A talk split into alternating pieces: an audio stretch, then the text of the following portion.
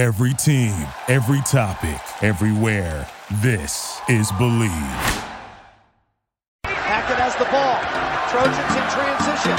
Penrose is alone. They get it to Penrose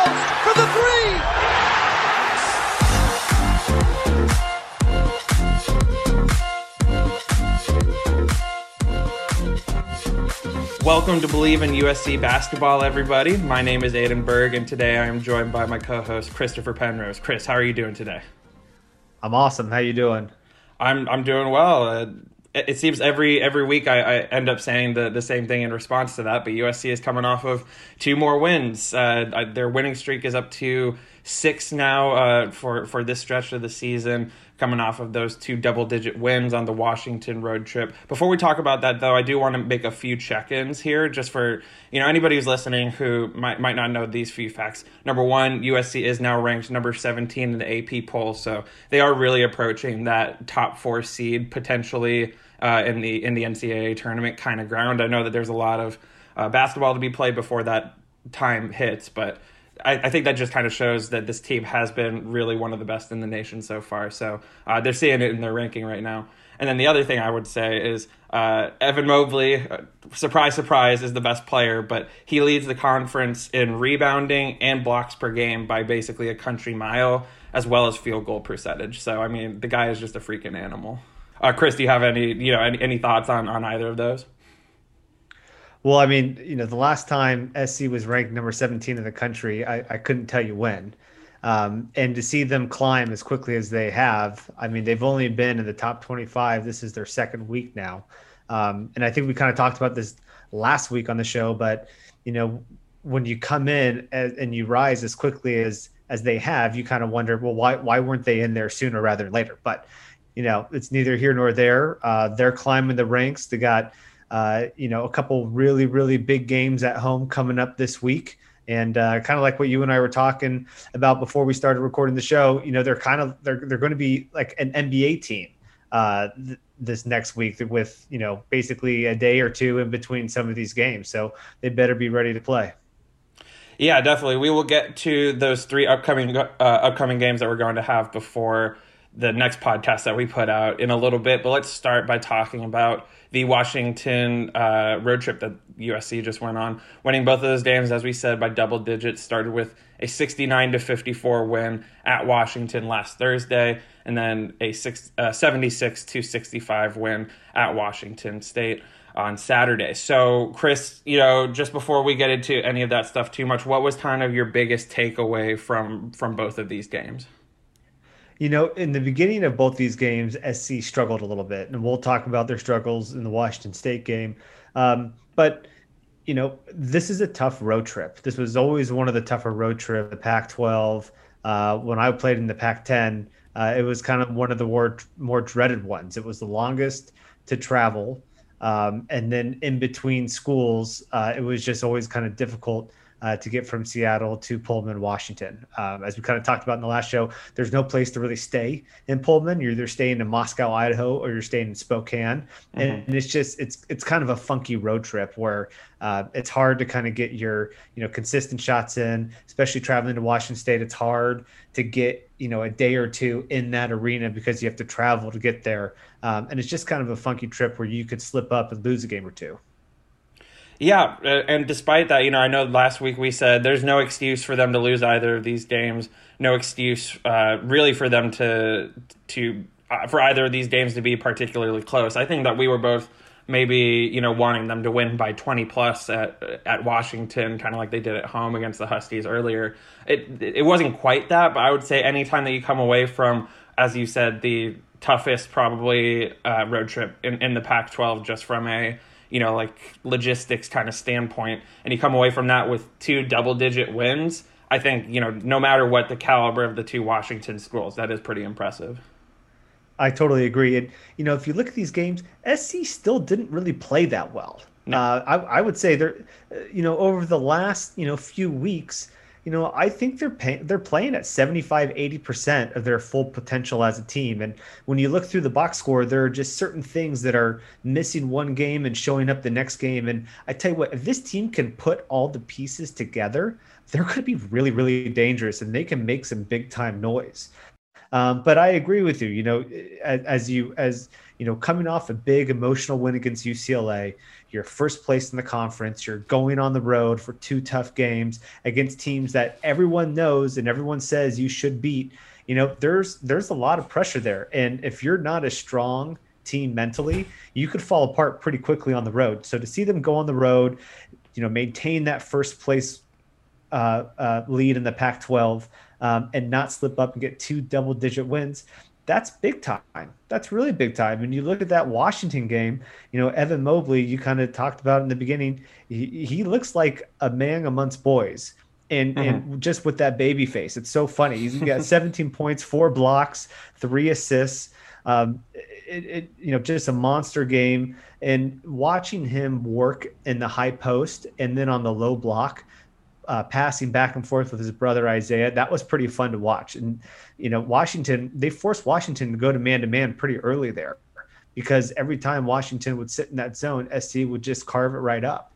Mm-hmm. Um, and I, I actually think the man to man threw SC off a little bit in that first half because uh, they just weren't quite prepared for it, and Washington had to go to it sooner rather than later. And I think that contributed to some of their struggles early in that half. But as soon as they got that double-digit lead at halftime, uh, they were in control for the rest of that game. Um, I was really impressed with Isaiah Mobley. Uh, he had a, a double double, 12 points, 12 rebounds. Seven of those rebounds were offensive. And if you look in the beginning of the game, it was his offensive rebounding and helping SC get those second chance shots, which basically limited Washington's lead. And Washington came out and they, you know, they made a bunch of threes. They were playing really well. They were shooting a high field goal percentage. And, you know, if if Washington was able to box out, keep Isaiah Mobley off the boards and limit SC to one and done shots, SC would have been in trouble. Um, mm-hmm. But luckily, Isaiah Mobley, uh, he was a big contributor on the glass, kicking it out for extra shots, extra possessions. Uh, Tahj Eaddy, uh, you know, running the point. and we'll talk about him in that Washington State game. But you know, as a team, I thought they played pretty well uh, against Washington, and you know, you you can't can't gloss over that game without looking at Chevez Goodwin's um, production off the bench. You know, 11 points in 15 minutes. Uh, he played uh, really well in the post. And, you know, SC didn't fall in love with the three, which is easy to do against Washington. Uh, mm-hmm. They really pounded the post and got into their bigs, which thank God they did because you know, for the first 17 minutes of that game, they were over six from the three point line. And Tahj yeah. Eaddy hit a three in the last three minutes to, to give them that one three of the game. But they did not shoot well from the three at all. Definitely not. Yeah. I think, you know, both of these games, they, they started with the defense, right? So both of them, they held the, the opponent to, you know, like mid 30s percent on field goals. Uh, both games, they only gave up three three pointers, three of twelve in the Washington game, and a pretty astounding three of twenty five from three in the Washington mm-hmm. State game. Uh, and then, you know, it was it was actually kind of flipped from the previous iterations of this matchup. You know, Quade Green actually had a pretty good game in that in that Washington game, but uh, USC really did step up against Isaac Bonton in the uh, in the Washington State game, held him to 17 points on 17 shots, which I think was kind of similar to the, the Washington State game overall, 65 points on 66 field goal attempts and you know mm-hmm. that's a, that was a lot of shots for for Washington State, and, and that's something that I think USC uh, that we've kind of harped on is uh, cleaning up the defensive glass a little bit, uh, preventing those offensive rebounds and those extra shots because a team can you know shoot forty percent as opposed to you shooting fifty percent, but if they take fifteen you know more shots or something like that, then, then they could still win that game very easily. So that's the main thing that I would say, you know, kind of clean up from from like the Washington State game, I guess uh, especially. But I, I, think you mentioned for Washington, forty-one to twenty-four rebounding advantage uh, yeah. is, is you know what I would want to see from USC pretty much every game out there, given the size and athleticism and length that they that they have on display. Yeah, and like you said with Washington State, that the, that's a lot of field goals. And but you know they took a lot of threes. Long threes lead to long rebounds, and you know Isaiah Mobley's arms only go so far, right? Same with. Evan. Like like those those long those those shots that come off the rim uh, from distance, those things will pop out there. And so you know you got to have your guards crashing the glass too. And I thought Washington State's guards did a little bit better of a job, uh, you know, crashing the offensive glass uh, than our guys did uh, boxing out. Uh, but you know, Tahj Eaddy, what a performance against Washington State. I mean, yes. he was absolutely incredible. You know, 29 points, 10 to 16 from the field. Um, I, I, felt like, especially in that first half, he could do anything he wanted. Nobody could guard him. Uh, and what I what I think he's been doing a better job at, and this is something that my first coach at SC, Henry Bibby, always said. You know, you will play many years in the NBA if you can do this, and that's master getting to the free throw line, free throw line extended for those like mid range jump shots. And if you can hit those consistently, you're going to play in the league for a very long time. And I felt like he was able to get to those spots, and his mid range jump shot was right on point. And if you can get someone off the dribble and you can get to those spots, you're going to be unstoppable. And if he can continue to get that confidence and continue to do that, he's going to be a much needed scoring presence as SC goes through the last six games of this regular season. So, uh, hats off to Tahj. He was fantastic you know, Evan Mobley, another huge game, 20 points, 11 rebounds, six blocks. Ugh, I mean, I think that, that's one of the things that's so underrated about, not even underrated, but I think it's not talked about as much when you look at all the block shots that this guy has. It's absolutely incredible. Yeah. And, you know, no, I'll, I'll get back to Tahj Eaddy in a second because I certainly want to talk about him.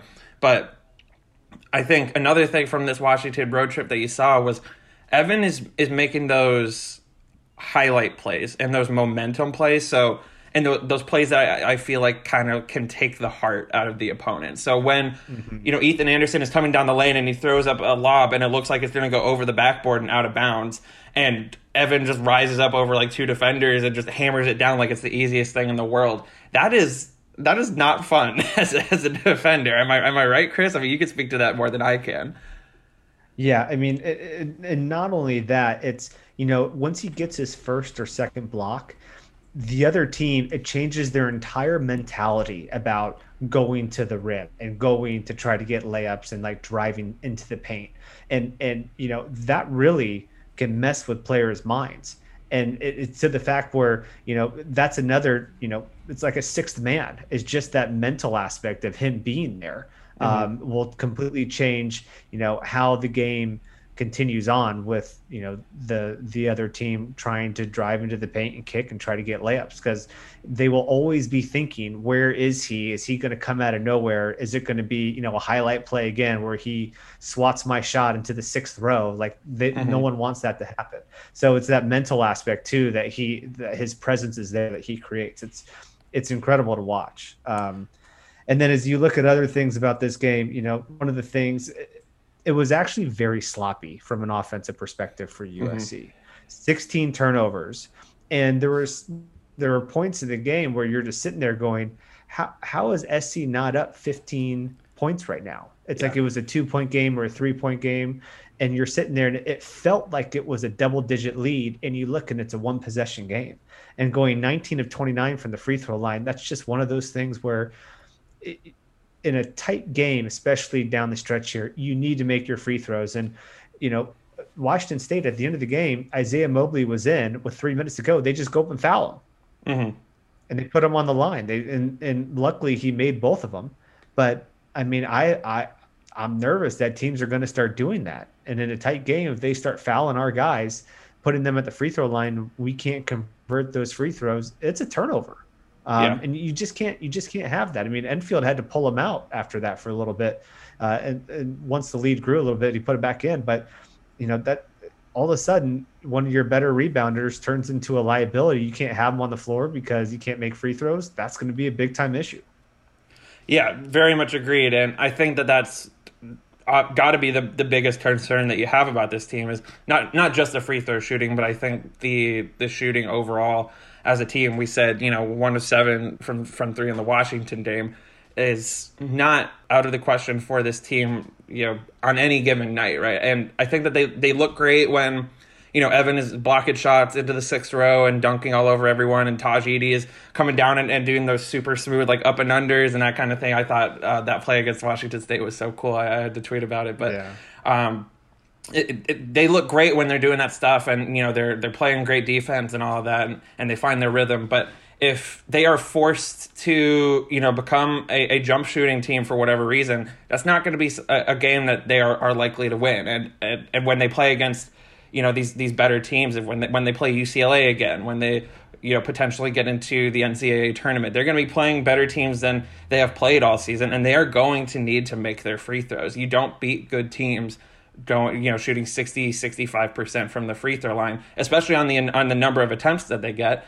Uh, and you know it's always good to get to the free throw line a lot but the more times that you get there and, and the if you're if you're shooting 60% that's more points that you're leaving on the table. Couldn't agree more. And you know these games you know SC's been fortunate where they they haven't played the cream of the crop of the conference that much.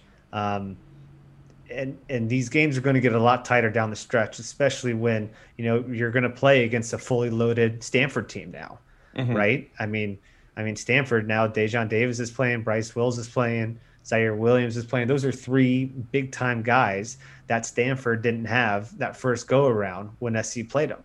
Um, and you know, like you said, you're going to UCLA at the end of the season. You're going on one of the tougher road trips up in elevation, uh, in altitude uh, at Utah and at Colorado. So, you know, the game is going to become so much more mental too, where you know if you make a turnover, you know, don't sulk, get back. You miss a free throw, don't sulk, get on the next one. Like, it, it, there's going to be a lot more aspects of these games coming up that SC's going to have to really fine tune and sharpen. Yeah, for sure. And, and let's talk about those games that, that they're going to be have coming up moving forward because I think that this upcoming stretch, as we said, there's three games that USC is going to play before the next uh, our, our next podcast comes out. So we're going to talk about all three of them. The first is Wednesday night against Arizona State. We're recording this on a Tuesday, uh, but it's going to be going out on Wednesday. So if you're listening to this, it's tonight at 5 p.m.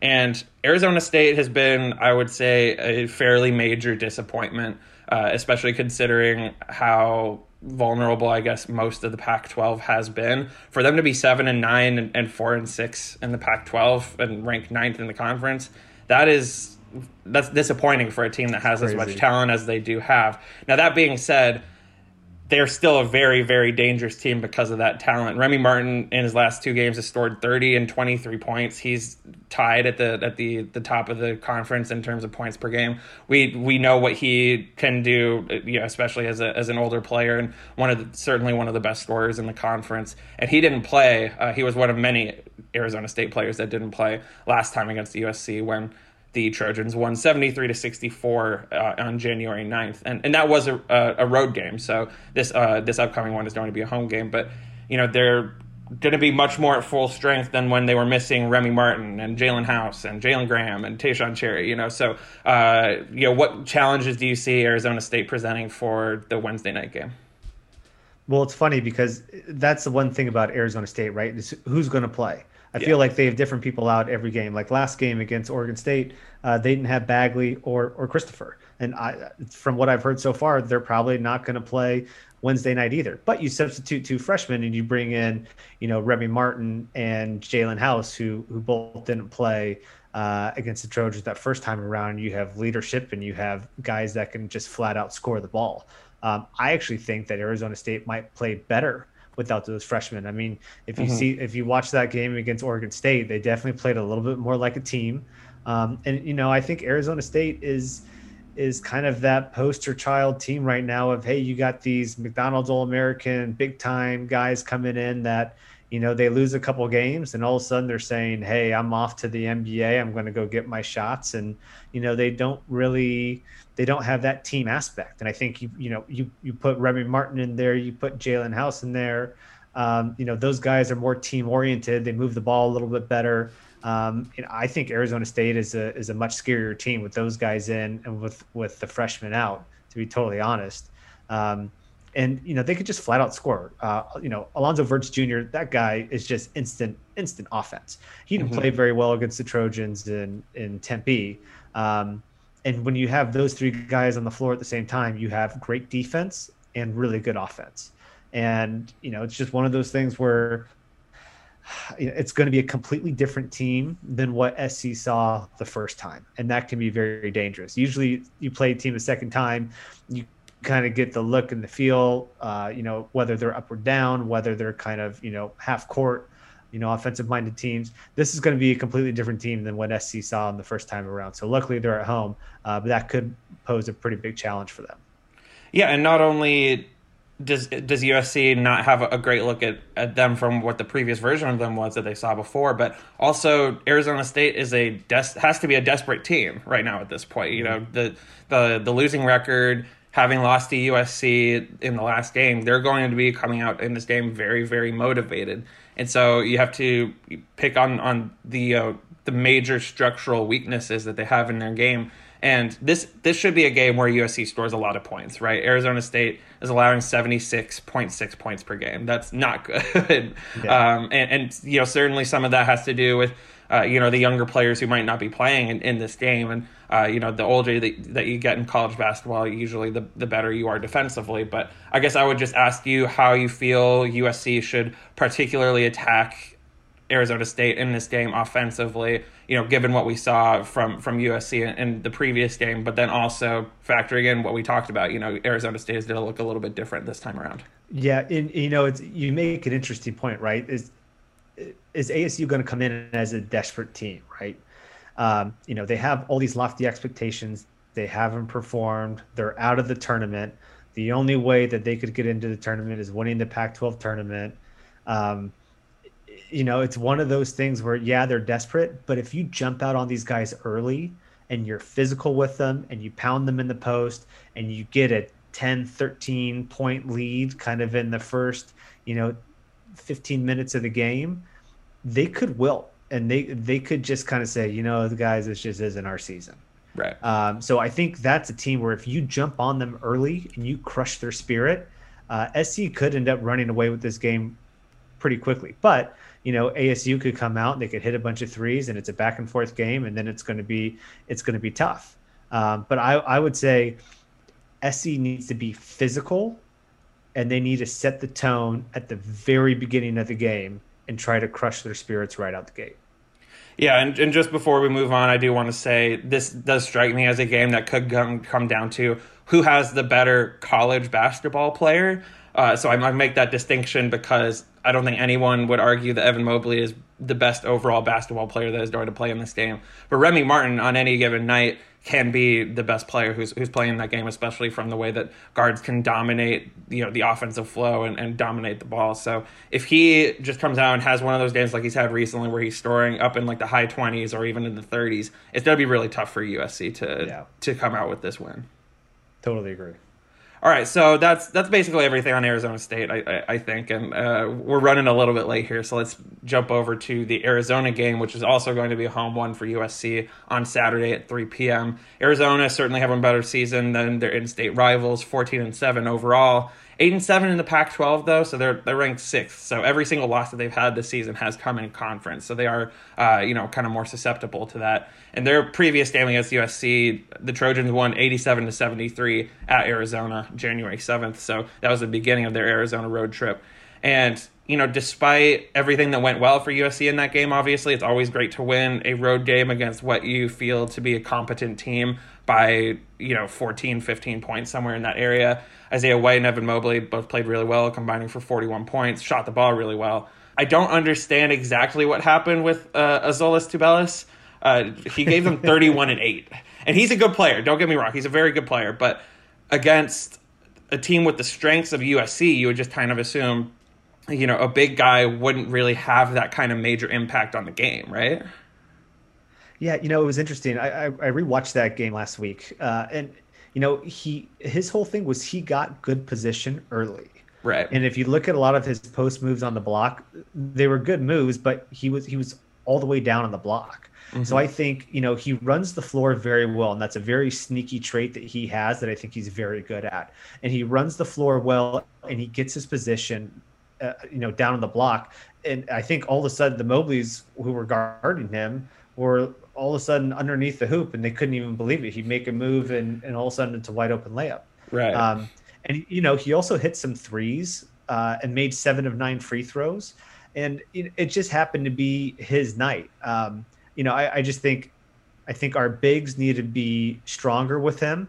I thought he kind of he bodied our bigs a little bit and he used his strength um, to kind of get that positioning. I think our bigs got to make sure that he's pushed out a little bit more. Mm-hmm. Um, and, and, and you know if like you said, 31 and 8 for a freshman to come in and, and beat up the Mobleys like that. I'm not going to say it's a fluke because I think he's a good player, but I think they're going to watch a lot of film on that and they're going to implement that in the game plan to make sure he he doesn't get the position he wants running down the floor.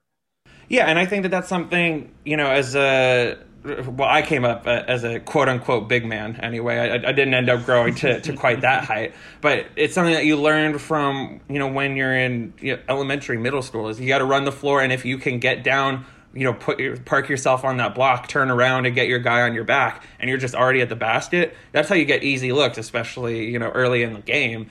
And once you get some of those easy baskets right, you know, right, right near close to the hoop, he's going to step out and, and that three pointer looks a lot better, and he's going to be playing more aggressive, and he's going to be getting the free throw line nine times like he did, and he's going to be hitting the glass like he did. So. I, I agree with you, and I think as as it so often comes down to in, in college basketball, which is you know a shorter game than the NBA, uh, what is what is the the start of the game and and wh- how do, how do these teams come out and like how do the first few minutes go? Uh, I think can really really end up deciding this game, especially because of that big man matchup with Tubelis. Yeah, and and also you know James Akinjo, who's one of their better players, um, SC defensively just just beat him up. I mean, he went 0 of 9 from from the floor, which was 0 of 5 from the three point line. Everything was challenged. Um, and, and, he had zero points, and that was one of their leading scorers throughout the season. So, uh, it, and you know, there was no uh, Ethan Anderson, you mm-hmm. know, against these teams the first time around. So, uh, you know, Tahj Eaddy did a great job on him. Um, you know, I think Drew Peterson got on him a little bit. Now we'll have you know EA that's going to be able to play some defense. So I think as long as they keep those two guys contained, um, you know, they should they should be able to handle Arizona and uh, and move on to Stanford. Yeah, and, and just to, to check in we, uh, with where Arizona is recently because uh, it's been a while since USC did see them.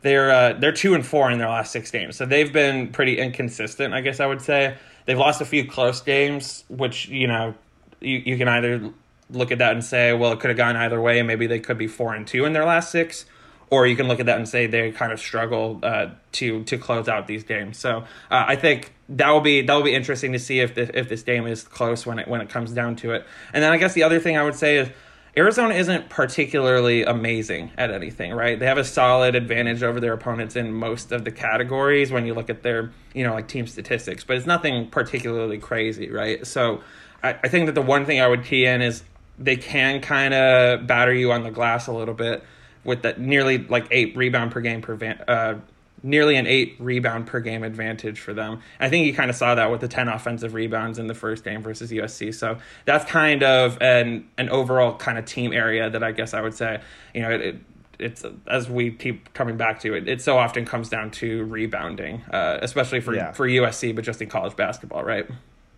Yeah, and another thing, right? Arizona can't go to the Pac-12 tournament, right? Didn't they do a they they self-imposed a postseason ban? So I mean, they only have four more games in their season and then they're done. So who knows? Like mentally, they could start checking out a little bit. This could be, you know, a team that SC jumps on, kind of like we talked about against Arizona State. You jump on them early, you kind of crush their spirits, and then they're like, okay, let's go back home and finish up with the Washington schools, and then our season's done. There's there's nothing. They're they're not playing for a spot in any tournament. Yeah, yeah. So we'll we'll see how that will end up affecting them. And since we do have so much ground to cover, let's now jump on to Stanford, who USC plays again at home on Monday at 6 p.m. Previous game was much more recent than those Arizona games. It was a 72 to 66 win at Stanford on February 2nd for USC. And I think that you and I were a little surprised at how close that game was, given Stanford was missing Ziaire Williams, Daejon Davis, Bryce Wills, three of their you know best players, best perimeter players, especially. But Stanford led for a lot of that game. USC ended up making enough plays down the stretch to to get the win, but. Uh, we both uh, came away also being pr- very impressed with Jaiden Delaire, especially, and also Michael O'Connell. They combined for 42. So I, I think that this is kind of similar to Arizona State, where you don't necessarily know who's playing on any given day for Stanford. Yeah. I think Ziaire Williams played like 10 minutes in their most recent game, and he, you know, he's like their the five star freshman who uh, everyone is you know picking to be you know like a top ten NBA pick. So. Uh, you know, do you kind of see that similarities with Arizona State, and how you know how do they prepare for Stanford given that kind of uh, uncertainty about who's going to be out there for them? Yeah, it's interesting. I mean, you got to prepare for you know a, a, fully healthy team, right? But I mean, you know, Stanford played a bunch of games without you could argue three of their better players and they beat UCLA when UCLA was ranked. You know, they beat Arizona by by you know almost double digits. They should have beat Arizona State. Uh, they held USC to you know, they played SC really close, and then they beat you know, Cal in back to back games. So I mean, they actually played pretty darn well. Yeah. You know, with with you know a bunch of guys that you were getting you know five ten minutes a game now becoming starters. So I you know I I think that's a testament to to their coach um, and the coaching staff. You know, and and they really implemented a more kind of team focused uh, ball game and you know they weren't pushing the ball up the floor as much. They played good, solid defense for 30 seconds, and then you know they'd go on offense. They'd run the shot clock down, and you know they got the defense tired, and they were able to get layups and stuff. And you know Oscar da Silva is one of the better players in the conference, and you know if if he can if he can get his game open, um, and and you have you know Daejon Davis and Bryce Wills coming in, they're starting to hit some threes. Ziaire Williams is you know crashing the boards and getting dunks and bringing energy. Like this team's very very dangerous. It's just a matter of like you said, who's playing, how many minutes are these guys playing, and I mean it's funny they have three starters that are now coming off the bench for this team. Mm-hmm. So uh, it, this team makes me nervous. It, it, definitely makes me nervous, especially you know I would have loved to have played these guys earlier in the year. Um, you know, having this game come you know towards the end of the season when they're starting to get more healthy makes me much more nervous. But uh, this is going to be a back and forth game. Uh, Stanford's very well coached. Um, you know, they have a lot of a lot of pieces that can score. Um, and you know it's it's going to be a tough one, and it's going to be a grind for a full forty minutes for sure. Yeah, just a few reactions to uh, to your points. Uh, I would say the good news for Stanford is they're three and one since they lost to USC uh, at the beginning of this month. The bad news is they beat Cal twice and Utah, and they got blown out by Colorado at home. So I do have my questions about just how well they are playing right now. I guess I would say, just given just given the um, the level of competition that they played and the fact that the one you know, I would I would say the t- the top of the conference is U- USC, UCLA, and Colorado in some order, and the fact that they played, you know, one of the only legitimate teams in the conference and got blown out at home does not mm-hmm. indicate well about how they are necessarily playing, given the teams that they beat. But I, I, would certainly agree that this is not the time that you want to be playing them. And then, right. you know, I'm also just going to be interested to see from this overall stretch that we're talking about. USC is playing the two top scorers in the conference in these in these next three games. Oscar da Silva is tied with Remy Martin at 19.2 per game. So they just did a good job on Isaac Bonton, who's actually third. So they're going through all of these guys in rapid succession here.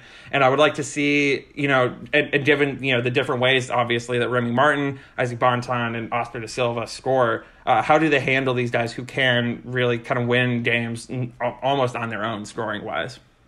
Yeah, I mean, in, in, like you said, you just look at at SC's defense past couple games, and then you look at the games coming up. You know, there's not one easy game on this schedule, and it's going to take a complete team effort. And you know, our guards are doing well uh, on other teams' guards, and our bigs are are you know going back and forth with other bigs. But it's going to take a full team defensive effort to get through these last six games. Everyone's going to have to be working. Everyone's going to have to be, you know, the the chatter on the court's going to have to be nonstop you know how are we looking at screens? How are we looking at pick and rolls?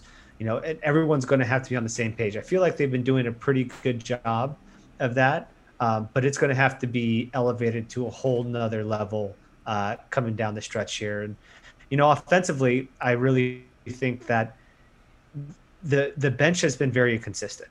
Um, and you know ethan anderson one game uh, you know, hits five threes against UCLA and looks unstoppable, and then has two points the next game right. and doesn't play well the game after that. Right? Uh, there there needs to be some sort of consistency coming off the bench. Um, and they, they just don't have that right now. They don't have anyone that's coming off the bench that's consistently giving them good minutes. I mean, one game Chevez Goodwin looks like he can't be stopped on the block. The next game he picks up three fouls in in eight minutes of play and mm-hmm. and and SC's going to need a little bit more consistency. They're going to need kind of like a go-to six man uh, down the stretch here where they can rely on uh, you know someone coming off the bench and giving them you know 11, 12, 13 points uh, game after game. And that's why I think the timing of this actually works out so well for USC because they're playing teams that I, I, feel you know they should beat all three of these teams for sure. They're not the best teams in the conference, but uh, they do present legitimate you know legitimate threats, and they can play up to that level that they're going to be seeing from the UCLA's, the Colorados, whoever they might be playing in the NCAA tournament, that kind of thing. And so having these three games at home, I think, is a great tune-up uh, for for the, the real biggest games that they have to play, uh, especially the the Colorado and UCLA road games, and the ability to maybe try to, you know, we talked about this last week, but maybe try to get. You know some of that more, some more consistency from you know a Drew Peterson and an Isaiah White, but also to do what you said, uh, and, and, get some consistency out of the bench. I think that this is a really good time uh, to to try to do that because they are at home and, and they have that kind of comfort level. Yeah, absolutely. Couldn't agree more. So yeah, I think that's that's pretty much everything that we have uh, for for today's show, and you know we're looking forward to to seeing how this game uh, or how these games end up going for for the next week. But I think it'll be certainly a very crucial stretch. I feel like we say that every week on this podcast, but you know, uh, certainly very three very important games, especially to you know hold up at, at home and, and see if they can kind of be hitting on all cylinders as they hit the the final portion of the of the schedule. But like I said, yeah, that's going I mean, to do it for today's show. Oh, sorry, go ahead, Chris. Were you gonna say something? I was just gonna say, you know, it's the dog days of the season, right? Like exactly. every game matters. I mean, not only are you playing for you know conference standing, but you're you're playing for you know a top seed in the NCAA tournament. I mean, every game matters at this point. It doesn't matter if it's if it's a the 12th team in the Pac-12 or the second team overall in the Pac-12. Every game's extremely important, and you got it. You just got to win. Yeah, yeah, you can't you can't be dropping home games at, at, this point in the season when you're competing for the conference mm-hmm. championship. That's for sure. So I couldn't agree with you more on that and uh, looking forward to seeing how uh, how USC responds to the challenge. But that's going to do it for today's show. Thank you to everyone for listening. You can find us on Spotify, Apple Podcasts, pretty much anywhere else that podcasts exist. Make sure you check out the rest of the Bleav Podcast Network. Uh, thanks again for tuning in, and we will see you next week. Fight on. Fight on.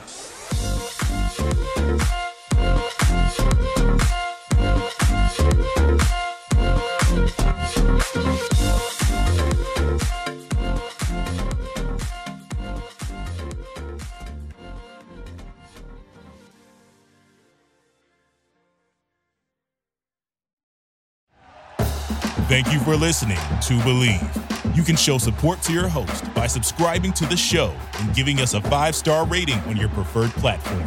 Check us out at Bleav.com and search for B L E A V on YouTube.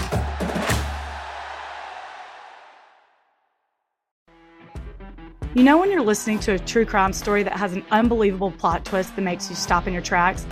That's what our podcast, People Are the Worst, brings you with each episode. I'm Rachel. And I'm Rebecca. We're identical twins who love true crime cases that make you say, didn't see that coming, and we hate the people responsible for them.